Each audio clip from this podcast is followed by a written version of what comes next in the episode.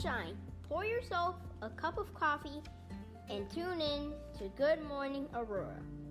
News, weather, and really cool interviews. Monday through Friday from 8 to 9 a.m.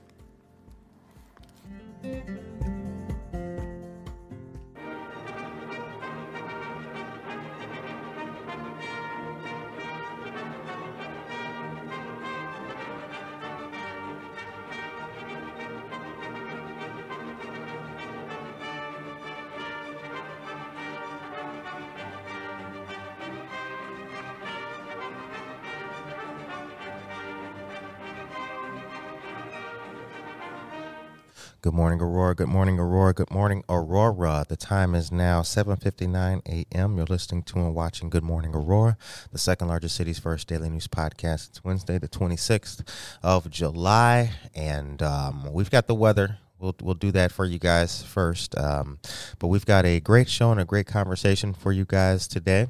Uh, we have with us founder of Simply Destinee, Liza Oliva Perez. Good morning to you. How you feeling? I'm pretty good this morning. Did I get the name right? Yes. All right, cool. They can't see it, but you started laughing when I said that. I was like, did a brother say it wrong or something? I'm still not used to the second last name yet. oh, okay.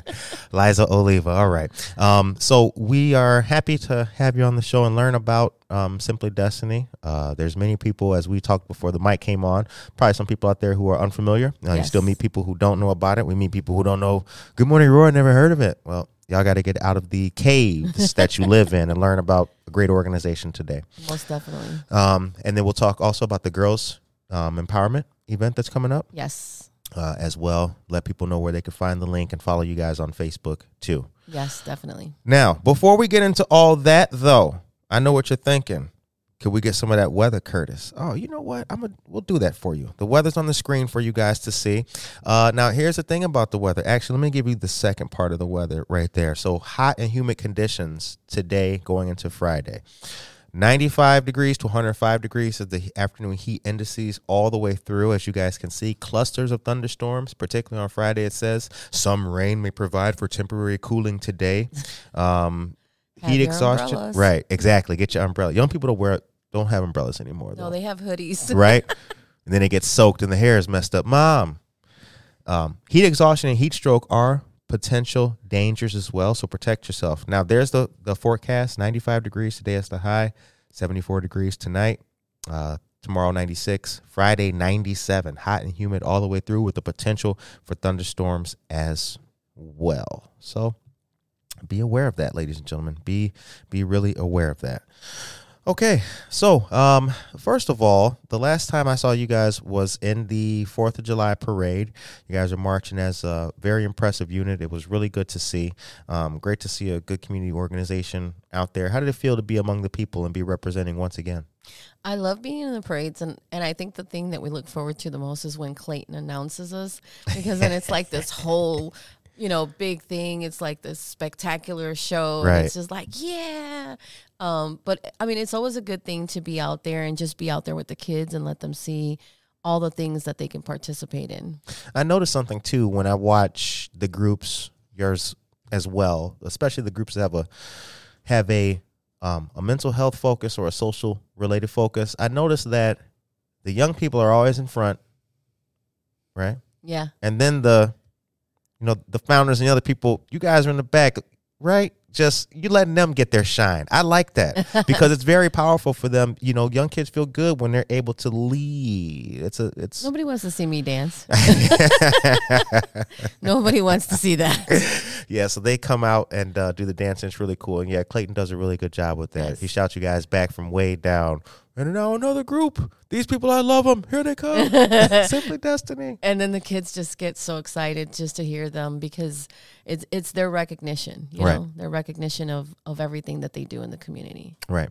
Um, Simply Destinee Youth Center. What Yes. is the mission of Simply Destinee?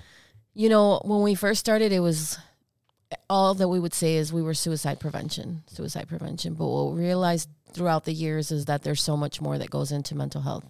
So, you know, in the last few years, we've kind of revamped our mission to just mental health, you know, awareness and working on wellness. That's our big thing this year because I think a lot of people don't realize, you know, what mental health really encompasses. Uh, I think that they have a very superficial idea of it. They just think that you you know they're not unpacking it. Exactly. They hear mental health, and that's that's enough for them. I one time heard that they, you know, someone didn't want to bring their child to our program because all we talked about was death. And it was like, mm, no, it's actually quite the opposite. Right. We talk about life. Right. Because we want these kids to see that there's so much to live for. And, you know, the unpacking part is what we've come to realize. Like, it's not just, oh, mental health means somebody's crazy, they're, you know, schizophrenic. Yeah, all of that goes into it. But the reality is there's so much more. There's, you know, food scarcity, there's homelessness, there's, you know, so many different topics, um, toxic family unity, you know, there's just so many things that affect our mental health and people, you know, don't want to talk about those things. How to get to that? How to Well- get how to get to the the part about the the the they must be crazy. You know how did it get to that? I think that's a, a stigma and a taboo in, in a lot of families. I know my family was one of them. You know, um, I can still recall talking about mental health with my mom and her making comments like, you know, that's for crazy people. We're not crazy. And it was like, I get that, but we are going through some stuff, you know, and this was when my girls were younger. And she was not accepting of it. And it was because she didn't understand what mental health really meant. Right. Now, you also mentioned that, um, you know, food insecurity and things like that. For a lot of people, for those who do know, um, that, you know, suicide is just, you know, in, indeed the worst outcome. Yes. But people and the way that they feel, the way that they treat others, how they're taking care of their health or how they're not, those are so many other indicators and things that can be going on before a person may consider harming themselves. Yeah. And maybe all of that stuff is not what's seen. Is that a accurate? I would say yeah, because there were so many times where I would meet even students in our program that would um, tell me they didn't have lights. They would tell me they didn't have food. Um, we had a, a student once who used to sleep on the park bench. So he would come to the program because our and this has been a long running joke with us is we always have macaroni and cheese and ramen noodles in the studio because you just never know who needs a hot meal. And it may not be much of a hot meal, but it's something that they might not have, that access to. So we had that student who would sleep in the park bench, come in, grab grab a you know bowl of mac and cheese, and and then be surrounded by people his age and feel somewhere feel like he was accepted somewhere, Right. regardless of what he was going through outside. Right. Um, how many of those kids are there in Aurora? Lots. A lot more than we think about. a lot more than we think about. I mean, even just the food scarcity part. Think of all the kids that are on school lunches. Right. You know, that's because those families are not me- meeting income guidelines to say that, hey, you know, I can go out and and uh, that food scarcity takes me to something that I talk about a lot, and that's uh, clean eating because nobody taught us clean eating when we were growing up. Clean eating. Yes, so like veggies, you know, Right. um, just access to, you know, fruit, Right. Things that you know some people take for granted. That oh, I I have a whole bowl of fruit at ho- sitting at home, and you know how many times has it gone bad? You're right. and you know what? You bring up a very interesting because now there's a term for it food deserts. There's a term for it now. Um, where I, I used to live in the city, I used to live on the west side. There was a plethora of fast food joints, but Yes. the only grocery store, you, onions, plums, pears. Yeah, you had to go to North Avenue and Cicero. You had to go on a quest Yeah. for that. But and think about that though in terms of home life. How many kids are actually getting a home cooked meal with vegetables, with fruit as a dessert instead of a piece of cake? Fries or something fries like or that. so, or you know and then we have so many working parents so you think about all those things think about about all those children that are going through those situations Right.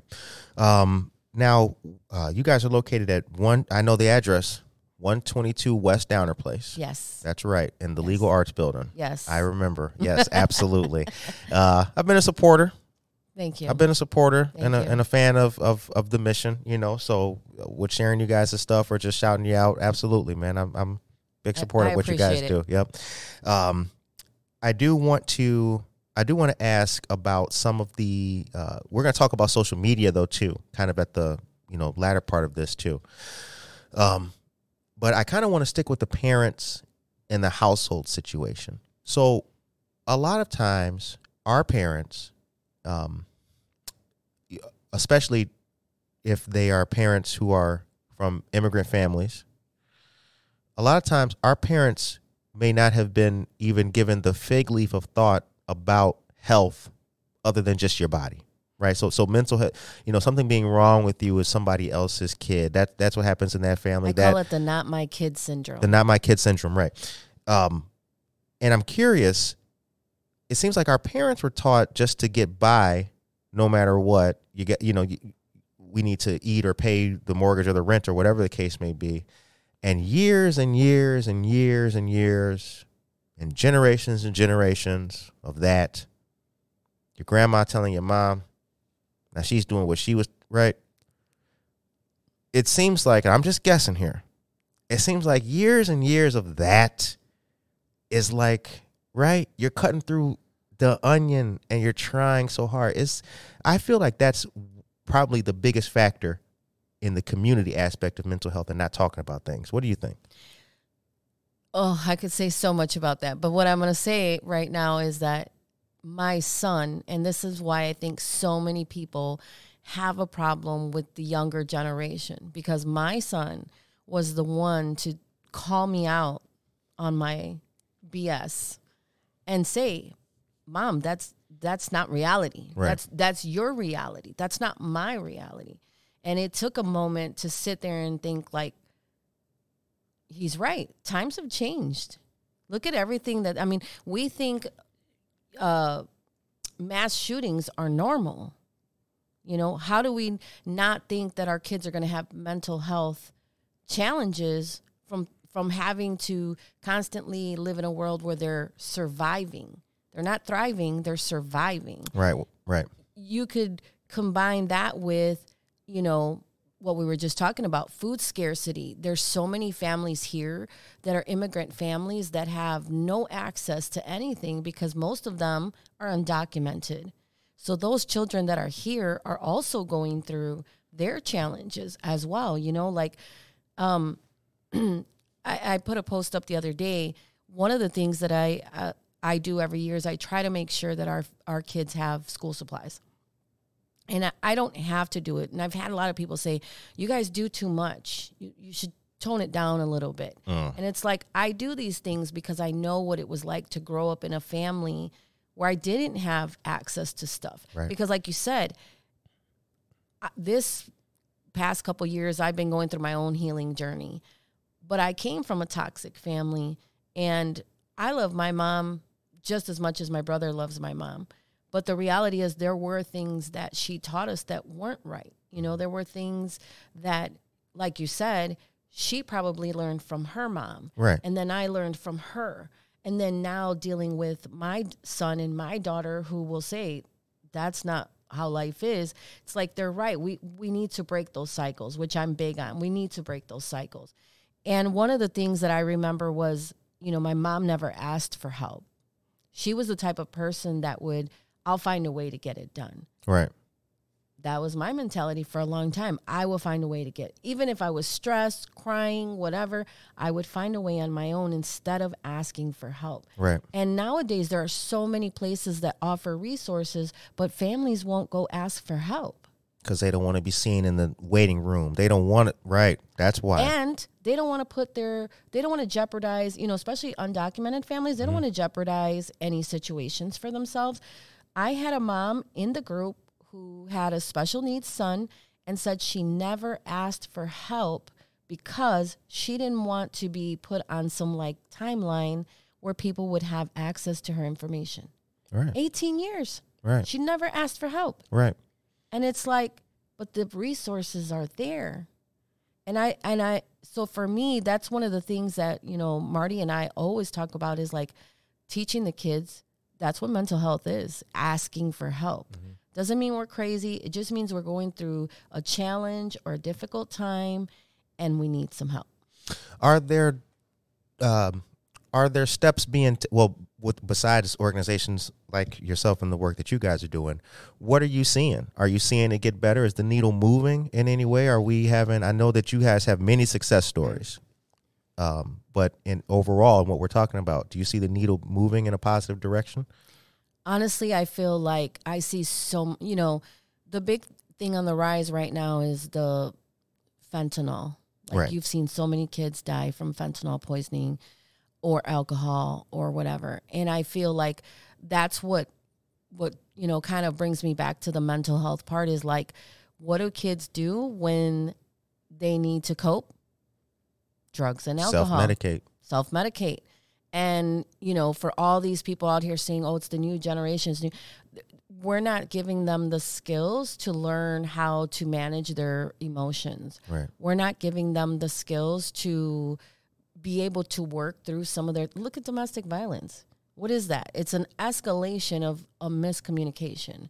And most people, you know, women that are going through domestic violence, they don't want to ask for help. Right. you know? So i feel like a lot of times uh, you know children are feeling like oh if I ask for help then i'm a burden to my family.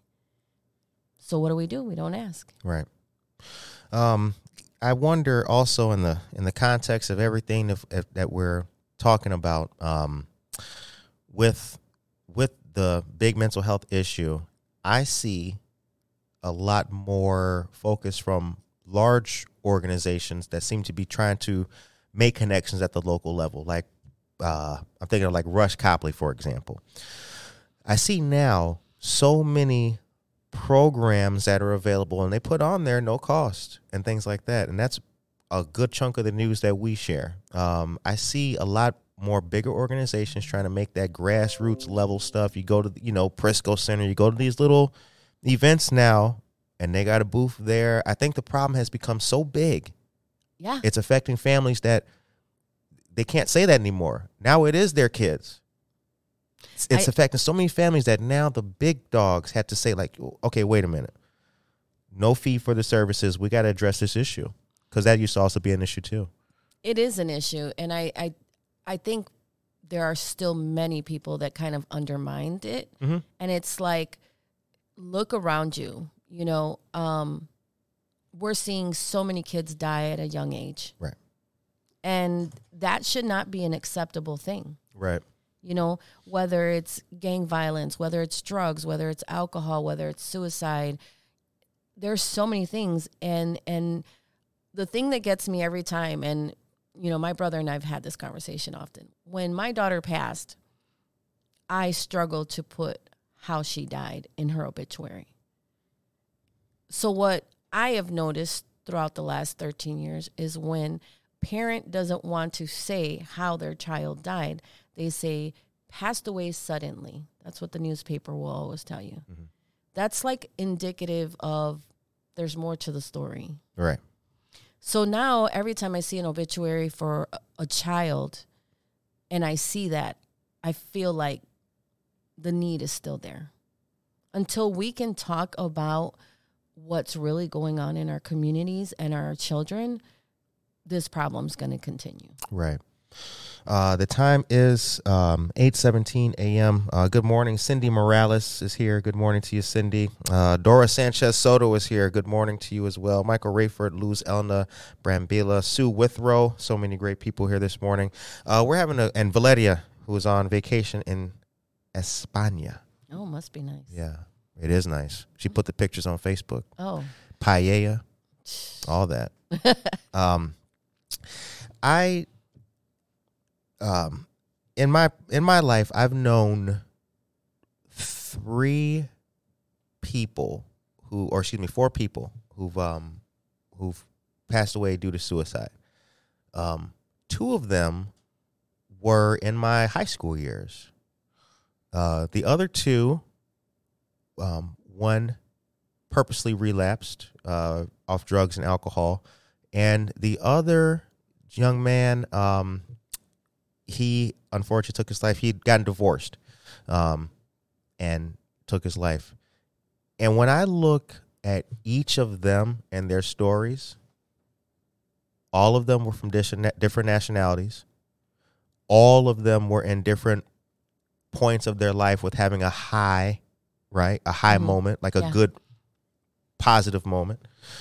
Um none of them were indigent or extremely poor.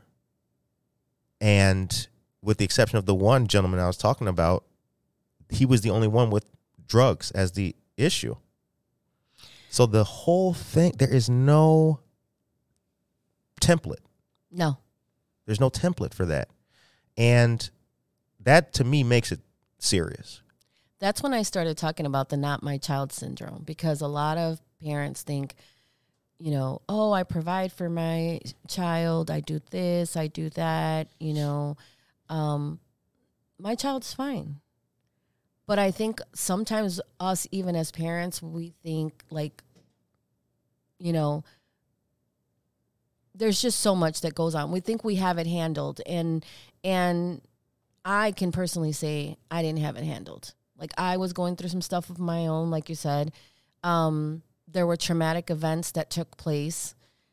When a child is constantly witnessing all of that, seeing, you know, traumatic events, seeing violence in the homes, seeing food scarcity, like there's so many, like you're right, there's no cutout situation. Everybody's going to go through something different. But the more that we can give our children tools to learn how to cope through those things, they're going to be better off. But if a, lear- a child learns that they're just supposed to, this is something that, and I've said this from my own childhood, is um, I can recall a time that I fell, and my mom's thing would, she would tell us to be quiet until we were done crying. Now, what does that do to a child? If you're constantly being told to be quiet, to not cry, to not do all these things, then eventually you shut out those emotions. Right. They don't go away. You still feel those things, but you just learn to kind of block them out. Right. And then eventually you're going through traumatic events, you're going through life challenges, you're going through boyfriends and girlfriends, you're mm-hmm. going through relationships. Grief isn't just death. Grief is so many things. Right. It's relationships, it's it's life, it's everything. And so when our children don't have those tools, then how do they navigate those challenges? Um, how were you able to cope? Um, if, I you know, wasn't for a long time. Right. I I can say that for a long time it was it was hard, and you know I actually had a conversation with a friend the other day, and I said thank you for loving me when I wasn't lovable, because there were times in my life where I was angry, I was going through things, and I didn't know how to express what I was feeling in those moments and get through it, and in those times you can lash out at people that probably don't deserve it. Right. Um, plus the the entire grief process is it's unique Oh yeah. To the individual. Um, it's entirely unique to the individual. Um, I do think that for the, the youth and because Aurora's big, Yes. um, you know, four counties of area.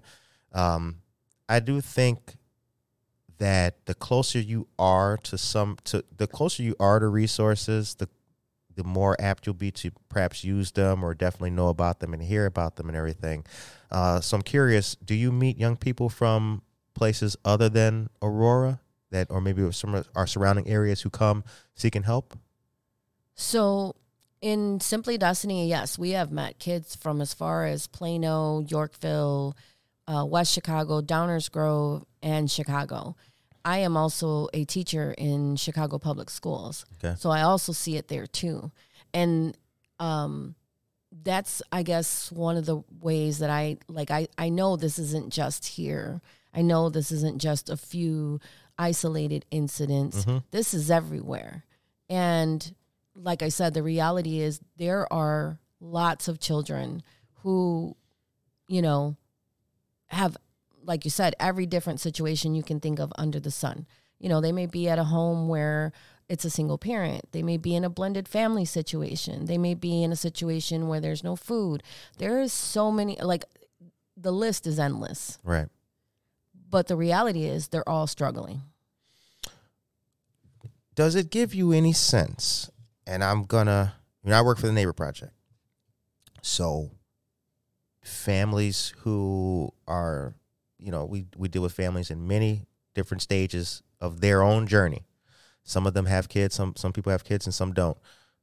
Does it give you at all though a sense of you're able because you're able to see it. You can identify it, right? I've gotten pretty good. you can you can identify it by the behavior, by the the disposition of the okay, right? Where you can see it now.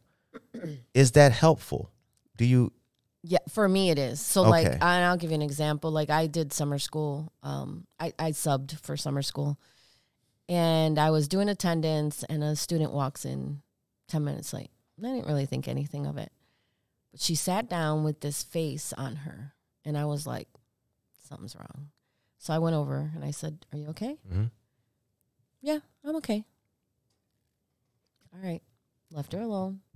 I said, "Are you sure? Because you you look kind of sad." right? Oh, it's because I saw this and, you know, it kind of bothered me. And But I'm okay. All right. We go to lunch. All of a sudden, I turn around. This girl's bawling her eyes out, like tears. Mhm. Eyes are bloodshot red now at this point. And I'm like, what happened? I thought you were okay. And she's like, oh, you know, this and that's going on. Had a full conversation with her. And by the end of the day, she was a little bit better, Mhm. but I could tell just by her body language, by her her mannerisms that something else was going on. And the the one thing that I've learned through my own healing is that there's always an underlying issue. So Oh, like yeah. we we could come in and I could be crying and tell you, "Oh, it's cuz I saw this, that and the other," but there's really something else going on. Right. And so, you know, I kept trying to talk to her throughout the day, but I don't normally like, you know, work with this student because she's not my grade level. But I, I, it really just resonates to what I was trying to say, and that's that, you know, now I can pick up on certain because I look at, ev- you know, kids will Mhm. walk in and then I'll be like, "What's wrong? Right. What happened? Nothing. No, you're not your normal self today." Abs- right. Exactly. you know, there's always something else that, like I said, they don't want to talk about, and that's understandable. But that's why we need to teach our our, our children these, you know, tools and tips and resources. And if you can't talk to me, and this is I tell this to my own kids, if you can't talk to me, who can you go talk to? right. Because you need a person in your life that you can go. It could be an aunt, could be a counselor, could be anybody, but you got to find someone that you can go talk to. You do. Um, and not only that for young people, uh, and parents perhaps more so, is that you should also pray that if you're not the person your kids are talking to, that it it should be a counselor or somebody because there are many people out there with a terrible message who would love to talk to your kids with an idle mind. And that's how so many kids end up um, I'm thinking of the Kane County juvenile Yeah. Justice Center now. You know, it is just unfortunately there are kids in there in the system from 13 on up. Um, I mean, look at the movie The Sound of Freedom right now, human trafficking. How many girls need somebody to talk to mhm. and then they're being groomed online and they don't even realize it? um, and I I wanted to ask too. Um, music saved my life. Yes. That I want to um I want to detail, uh, but I'm gonna do something new. I'm gonna serve that up. We'll be right back with the music save my life. uh, we're gonna I'm gonna talk about those commercials, the the book club, and then the budgeting Okay. workshop that we have real quick. Uh, so we're gonna go to a brief commercial until I get a button. there's really no easy way to do it, you know. so right. uh, the time is 8:28 a.m. Uh, good morning, everyone. Karen Caputo, Stephen Hendry, Tracy Duran, Natalie from Talented Ten says, "Hey, Liza, good morning to you as well." Eleanor Fernandez as well. Good morning. Luz says, "Sometimes we don't accept there is a problem." Very true. And Emily says they're always welcome at Zen Loft. I have microwavable quinoa bowls and fruit and free yoga and meditation videos they can watch if I'm not available to teach. They can work in the shop on commission and make things to sell. I'd be honored to support you guys. Oh, Thank you very much for that, Emily. Um, okay, ladies and gentlemen, a couple of very important things uh, to talk about to you guys in detail to you, and we're going to start um, with this great back to school event um, that's going on and coming up. So this is going to be this Saturday at the Prisco Center, as you can see on your screen. It's a free event uh, and open to the public. This is presented by the African American Health Coalition and Blue Cross Blue Shield. Um, Prisco Center, 150 West Illinois Avenue from 11 a.m. to 2 p.m. this Saturday. Free farmers market produce, backpacks, school supplies, back to school resources, and a whole lot more. Um, there's also going to be a $5 and under pop up shop. Um, there, so all of the um, organizations or businesses that you see on the side there on the left bottom are going to be having items for five dollars and under, cash only, ladies and gentlemen, cash only. Next is a free home, or excuse me, first time home buyer seminar taking place this evening at 6 p.m. at Everlasting Word Church, right up the street from where we are right now, 22 North Highland on the west side. Are you interested in buying your first home? This seminar, presented by the Neighbor Project and many great sponsors, will provide you with all of the information you need. Spanish speaking counselors will also be there as well. This event is free and open to the public. The QR code is right there for you to register. But I'll tell you a little secret. If you just show up there and say that you heard about it on Good Morning Aurora, you will be welcomed. They'll be like, What? you want some water? we got you. We got you.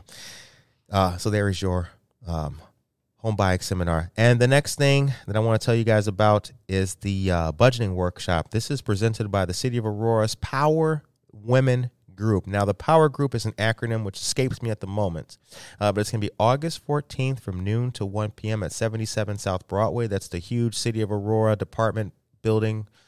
Um, at Benton and Broadway.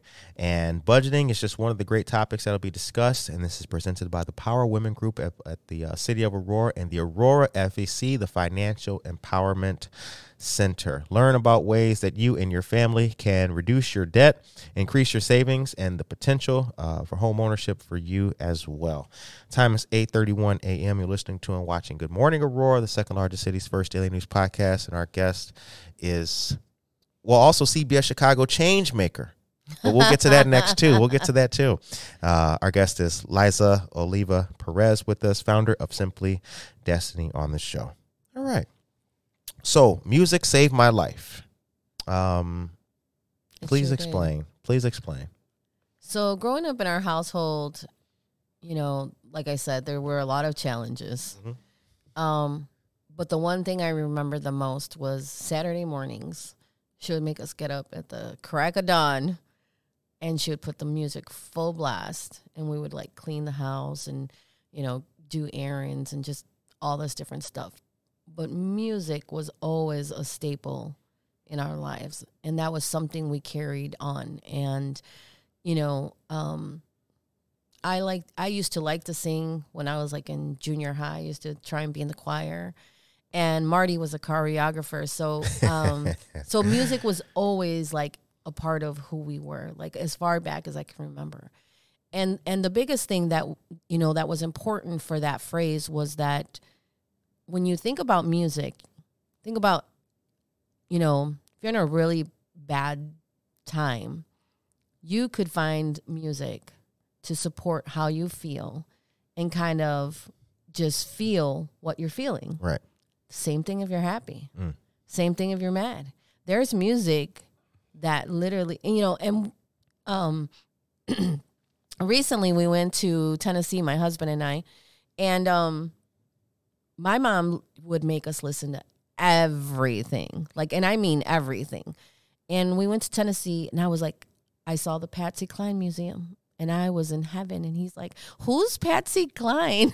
And I was like, You've never Damn. heard Patsy Cline? Yeah. Like, I was offended. And I was like, You know, when I think about it, music was our go to. You know, if you were going through something, music was the go to. And so we went to the Patsy Cline Museum and the whole way home, that's all we listened to because then he kind of got hooked on her.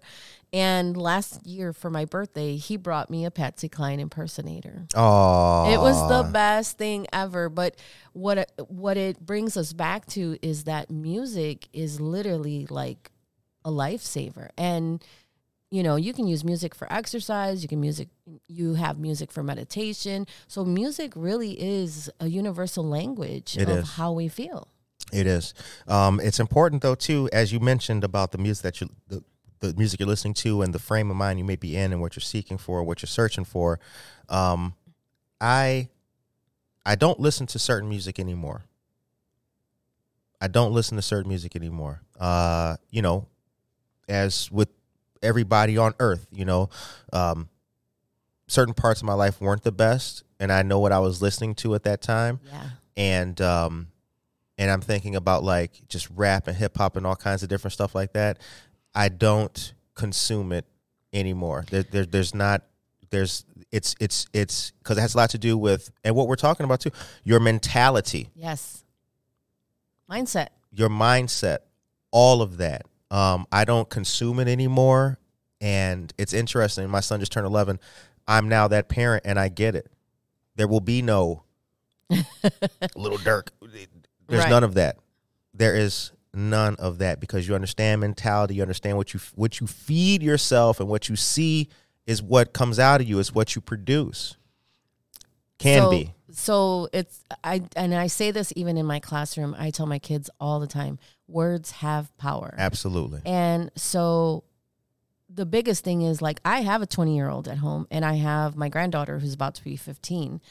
And the biggest thing is that I I let them listen, but then I tell them listen to what you're listening to. Right. Listen to the lyrics of what you're listening to and how does that signify who you are in your life? Absolutely. you know and i'm the same there's certain music now that i just don't it, it's just I, I can't do it no 14 year old should be listening to Easy E. well I mean, I'm just saying. well that's the I'm thing it's just just like when you think about it though you know we had one time somebody say something about the music that we you know even play in the studio Hmm. and i thought to myself one the kids are listening to a lot worse True. And two, we really need to try and understand why they're listening to that music. Mhm. Because the reality is, you know, do they feel that defines their life? Do they feel that that's who they want to personify? Right. Like, because if that's the case, then there's some work to do. Right. Then there's an issue. Absolutely. Right. Yeah. So, music essentially can save your life. Right. And then when you take the whole other side of it, it's, you know, they, there's statistics and, you know, literature on it about how music is important. Right. So that is one of the reasons that, you know, we would always say hashtag music saved my life. Um, what are what have you noticed? Uh, Tracy Duran is here. Good morning. Anna Maria Barbu and um, uh, Julia Lindberg. Good morning to you. What are the ways that children are using to harm themselves? Oh, the list is endless. And I and again, it takes us back to the not my child syndrome There's a because primacy of drugs now too. Yeah. there's drugs there's this whole thing that lately with fentanyl um you know there's obviously cutting um there there's so much but i think the the biggest thing is a lot of people don't realize even the small things like overeating. Mm. i'm an emotional eater. I don't i don't do drugs. I don't drink you know. Occasionally i'll have a drink here and there but i am not a drinker. I don't do drugs but i am an emotional eater. And i can say that a lot of people think like oh that how could that harm you down the road when your health is not Sure. the best Right. you're gonna be like wow Right. i was i did this to myself because i wasn't i wasn't in the best state of mind during some of those times in my life and what did i resort to i resorted to food So y- you can look at it however you want, but the reality is there are ways out there that we're harming ourselves and not even realizing it. Uh, you also you mentioned you talked about something happening in your household that is that really piqued my curiosity. Josue Pais, good morning. Um, you said that your mom would wake you up and your siblings and and make you clean and do chores, Yes. perhaps a Saturday or Sunday morning, and she would blare the music. How loud would she play the music? Oh, it was loud. That's very interesting because that happens in black families too.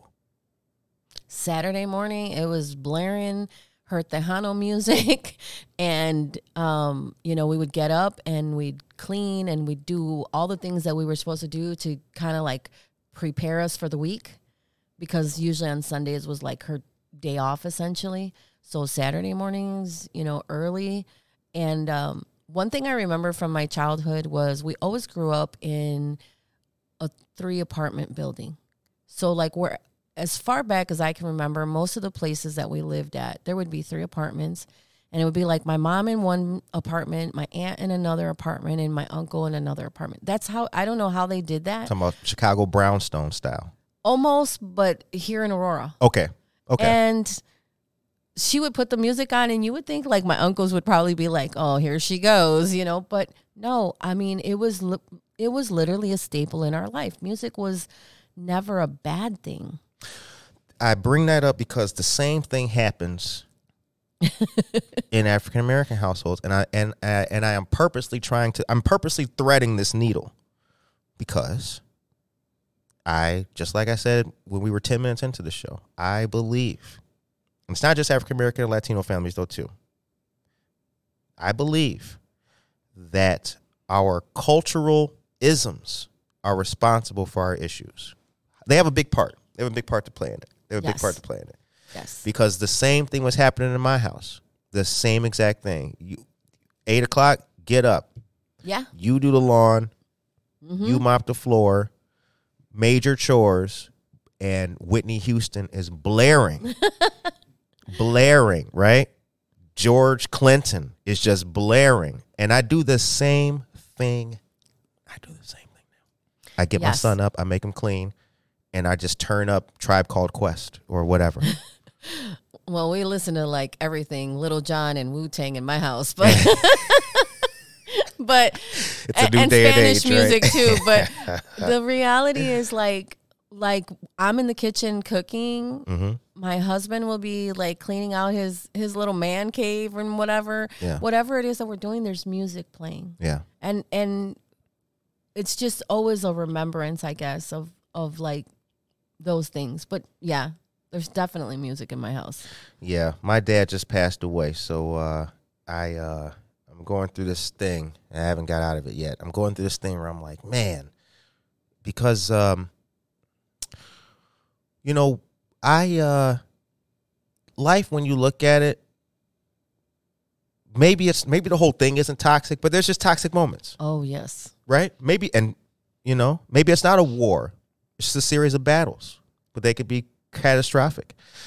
And I look back, right, at certain things, and this has kind of helped me deal with my grief, right? I look back at certain. My parents are divorced. Um, it wasn't like a nice or easy divorce. I guess there never are, right? Yeah. But I look back on it now and I think about all the things that I don't do that my parents used to do or say to me that used to upset me. So I just don't do that anymore. And now I think I'm like, man, you know what? They were doing the best they could, just being two young people with probably their own issues that were underlined. And who the hell knew? I mean, what was their story? Right? What, you know, my parents were 30 when they had me Yeah. everybody can think about where their mindset was when they were 30. Did you have kids or did you not? Did you have your grip on the whole parenting thing or did you not? So it's like, yo, when you think about it, it's like that's what makes me feel a little bit better about like what I'm doing in life now. Cuz I'm like, man, I get it, you know? I'm sorry for your loss, first of all, but I I really yes that that hit home for me too because I I think back to my mom and this is something you know I'm in therapy I won't deny that um I literally realized now that my mom was doing the best that she could. Yep. And there was a long time that I kind of resented a lot of the things she did, but now I look back and I think to myself like she didn't know any other way. Absolutely. She didn't her mom passed when she was 9. So how can I sit here and think she had all the answers when in reality she was a child raising herself? Right. And so now when I look at it, I think like, yeah, we went through hell. But the reality is it was I I can't honestly say it was intentional Yep. because she was doing the best that she could. Yep. And now with my son, kind of like what you were talking about, the expectations, you know, my son right now is is 20 years old and he's like expecting life to be perfect. And I'm like, Homie. you got a long way to go. right. You know, I, And you'll I'm- never get the perfection part. You I might get just the P. turned I just turned 50 this year and I barely feel like life's coming together. Right. So no, like life isn't is is not you know, you're they have these expectations of by 30 you're supposed to have a house and a family and this and that. And it's like that's part of the toxic problem too because we have these expectations that kids are supposed to meet these quotas. that okay hold on what time is it it's 844 perfect that's that's a segue because i did want to talk about um as i mentioned i did kind of want to talk about influences and social media is one of them but you brought up a great point uh that was another thing too if you look at the movies right that was american culture. Yeah. if you weren't ladies if you weren't married by 30 or i don't know what what were you doing? You failed.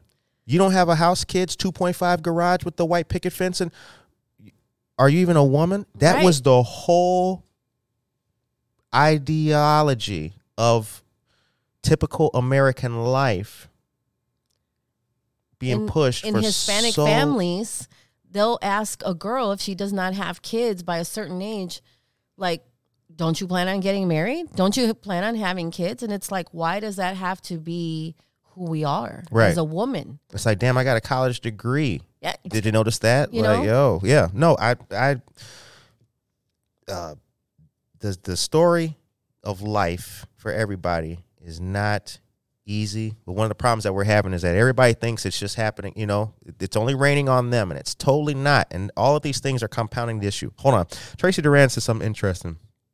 She says, "My mom used to do the same thing, blasting her music." Mostly Neil Diamond and Air Supply. I used to listen to them too. Shout out Air Supply. Motown. Um, and we deep clean everything, including dusting the baseboards with Pledge. yes. Oh my God. Damn, she took it back with Pledge though. Pledge. My mom had this shelf of, of what they call tchotchkes. Yes. And everything had to go back into its particular place after it was cleaned off. Yep. You you take them off. Oh, my you take them off. You And they clean had it to- down. and they Then you clean the things and you put them things and you had back. put them back, and if they weren't perfect, oh Jesus! Oh God, yes. Um, Daniel Calderon. Good morning, brother. He says Monday through Friday we used to do homework and then go outside to the street light turn on around Yes. seven, and the weekend stay in the house and clean and yes, music. See, Music saved see, my life. good brother, man. He does, he understands. And Dora Sanchez Soto says, I think our cultures are difficult. Our culturisms are difficult when your family is uniting cultures. We were the first from Aurora to, excuse me, the first from Mexico to settle in Aurora in 1969. We also blared our music and had to watch cartoons with our shoes on. I can relate. Absolutely. Yeah, Absolutely. Everybody has it, man. Everybody has those um everybody's got that, man. Um okay, the, now here's the thing. Good, we got time for this. Is social media helping or exacerbating the issues in your opinion? my personal opinion is it is not meant for children. Hmm. And when I say that, I don't mean children under the age of 10. I say children in general. And if you ask a doctor for the definition of a child, it's anyone under the age of 25, actually. Hmm. And when I think of Instagram, all these models that portray themselves with these bodies that are made and you have these young girls looking at these women like I don't fit that criteria and feeling unworthy and not enough, then we have a problem. And when you have all this social media, like you said, portraying this lifestyle of what life is supposed to be like, or that you can become this overnight success on YouTube or TikTok, and all these children thinking, you know, this is what I want my life to be, and then not making it, all we do is set our, our children up for disappointment and failures. And failures isn't a bad thing because I tell my son this all the time. You have to fail in life in order to succeed. Mm-hmm. But we want them to strive for something that's real, that's attainable, you know. And if they fall back, they they're going to pick themselves up and and start over. But the reality is like what you see on social media is not real. Right. And you know, there's a lot of times you'll see even like on TikTok, you'll see videos of people crying and you'll look through the comments and people are bashing them because they're being genuine about what they're going through and I'm like, but that's just it. On social media, we see the good stuff. We don't see the bad stuff. You, you know, I can post all day about the studio, about the kids, about everything, but I'm not going to post when I'm having a a breakdown. Right. I'm not going to post when I'm in my room crying and I haven't gotten out of bed in two days because I, I don't want anybody to know that. Right. You know what I'm saying? Like that's the mentality almost. Like I want everybody to see my good stuff. I want everybody to see that life is grand. Right. But life isn't always grand. And if you keep trying to put on that show like it is, you will do yourself more harm than anything. Because Yeah. once the facade crumbles, it's going to crumble on you. You know, when you're living in the house made of nothing, and it crumbles, you're the guy in the living room. It's going to fall on you, and and that's something else too. Going back to the self esteem issue, and the reason, and well, not the reason, but the self esteem issue, and sometimes the lack thereof, which keeps compounding these issues for young people, making them uh, try to chase, you know, Unrealistic. unrealistic realities and it's like when all of that crashes then harming myself could potentially be a a solution or that and and you know s- well i'll talk about that when we get to the girls conference but that's has to do with my theme this year. Okay. Talk about the girls conference. We there now. We've been doing this all episode. That's kind of weird though. Like you you end it and i pick it up. We do good here. So a part of my biggest thing this year with the you know every year i do kind of like a theme. So this year or this is last year's shirt and it says i'm just here to adjust her crown. Oh i like that. And the reason is because sometimes we don't realize that we need people in our lives to kind of direct us and guide us. I've had a life coach, I've had a spiritual coach, I've had lots of coaches in the last couple years, but because I needed that direction. And so this year's theme coincides with last year's, but it's also about your tribe and about your self worth. Because I think a lot of times we set ourselves up to think that we're not good enough. And going back to culture, I grew up in a abusive, toxic home. I took a lot of the abuse from my mom so that my brothers wouldn't have to deal with it. Um, but the biggest thing was because I was the oldest. Um, the biggest thing that I realized throughout the years was it, it definitely impacted my self worth mm-hmm. because for many years I always felt like I just wasn't good enough. I wasn't, you know, just enough in general for a lot of things. And so now this year, that's my theme for this year's self worth because I feel like there's so many girls out there that just are lacking that that relationship with dads, um, that are lacking that relationship with you know some type of positive role model in their life. When you think about black and brown communities, how many people can you like think off the top of your head that are true role models that kids can reach out to and and kind of observe? Well, I can think of, I can think of a, a good number, but I I get what you're saying. I think a, a, a larger issue though with it too is that they're not they're not put forward. You know that you know that baseball card is not sitting in the window. You know Exactly. that's kind of one of the reasons Good Morning Aurora existed. I was hearing all these great stories, but what? Who are you, Dan Barrero? Yeah. You know what I'm saying? Yeah. Like, how am I just hearing about this? So that's what I do in the girls conference. I bring them in. So we're going to have, I want to say it's like five or six speakers. Right. They're going to come in, they're going to talk about different things hygiene, they're going to talk about self worth, they're going to talk about their trials and tribulations of what they encountered in life and how they got past them. And that's what I want them to see is not Instagram, not TikTok, not Facebook. I want them to see real people in a real world that can show them like I was where you were and I got past that. And and also just incorporate that feeling of worth Right. because I can honestly say growing up that was something I lacked. Right. And so now I'm at a point where it's like that's been my biggest mission that I've been I've been doing the girls conference I, I don't know 5 6 years now.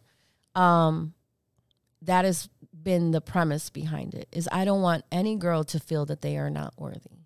Right. No, I, I think that's I totally applaud that. Absolutely. Absolutely. And I think a lot of it has to do with who we surround ourselves with, the music that we listen to. Yes, very true. You know, like the the mindset. There's so many different things that affect us as a person.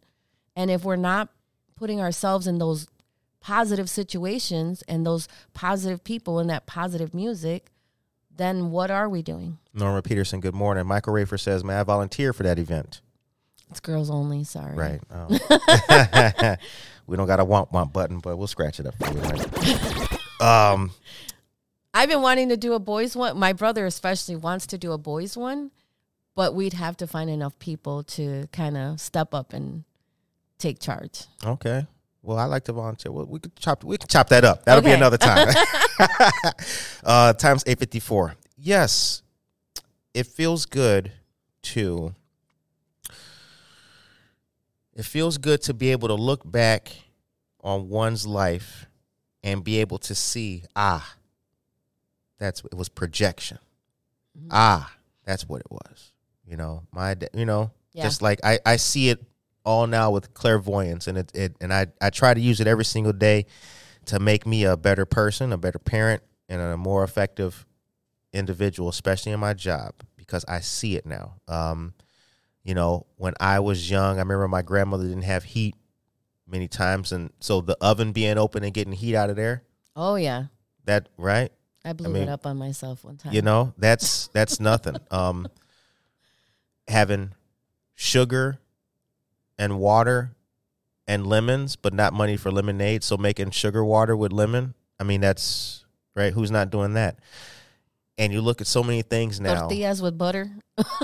exactly We didn't have no food. Yep. It was tortillas and butter. and in my household like i th- it was you know we had the normal level of toxicity i can remember certain things but when my parents divorced like i i see now like it really broke my dad and he became a jerk um more than dads already are. Like dads are supposed to be jerks a little bit. Uh and you know for my mom i think for her and i look at it now especially with you know and i'm a big proponent of that women shouldn't be in relationships that are just not beneficial for which i don't know if it was that deep but i think for my mom and my family's real religious i think for her the impetus to just want to you know divorce or break up out of a relationship was probably that gut wrenching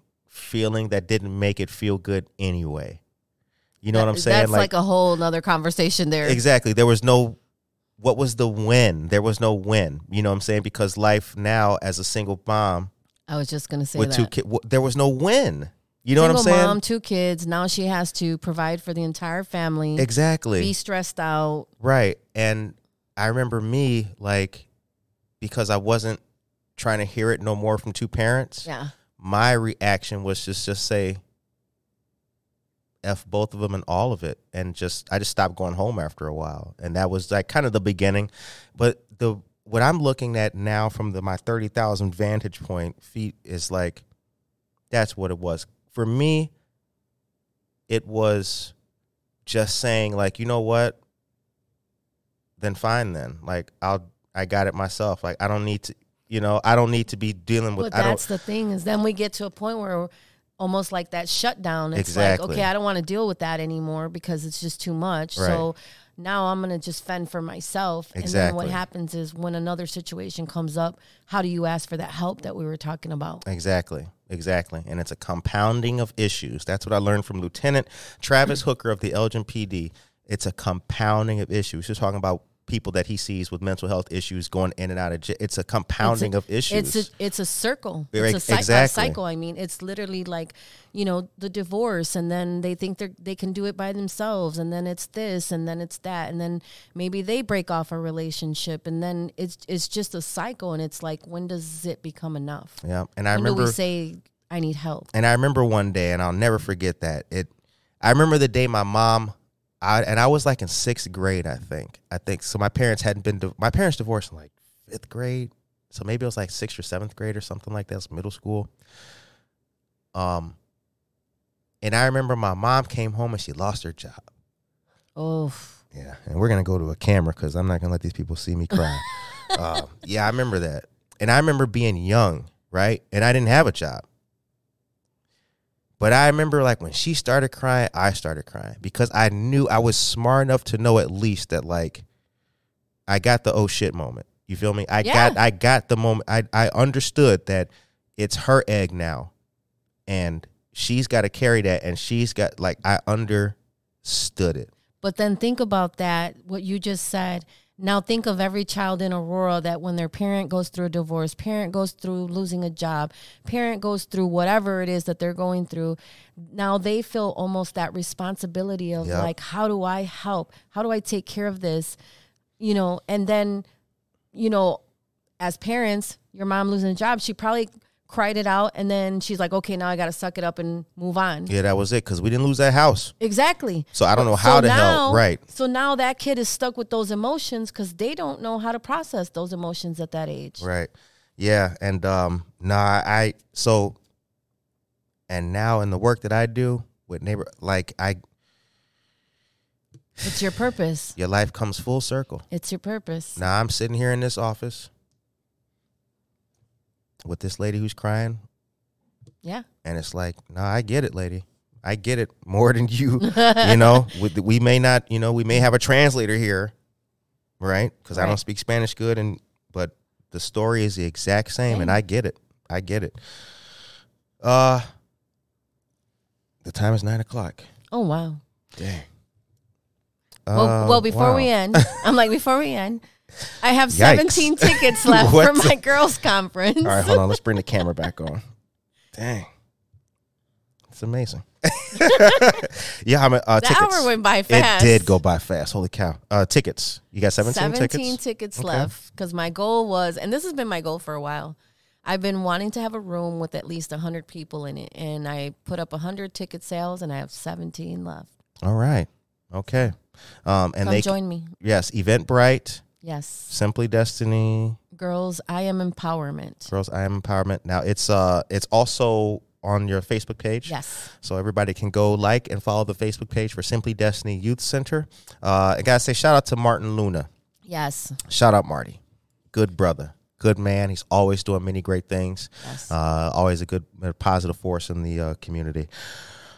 Okay, well, this was uh, Interesting. this was an interesting conversation. It really was. Um, you know, the show ends on a positive note.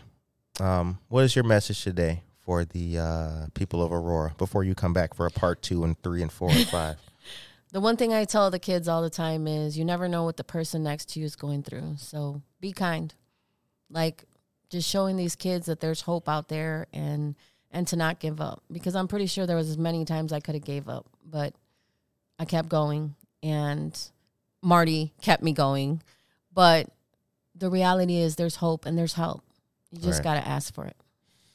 Amen to that. Karen Hoffman Fontana, good morning to you as well. Ladies and gentlemen, I hope that you guys have a blessed day, a positive day, and I hope that you guys can really uh really take something from today's conversation. It was absolutely wonderful. Please follow Simply Destinee on Facebook. Uh, and Instagram, as a matter of fact, check them out everywhere, and uh, get ready for the I Am Empowered conference Yes. uh, coming very uh, very soon. August 6th. August 6th. Get your tickets, 17 left. Take care of yourself and each other.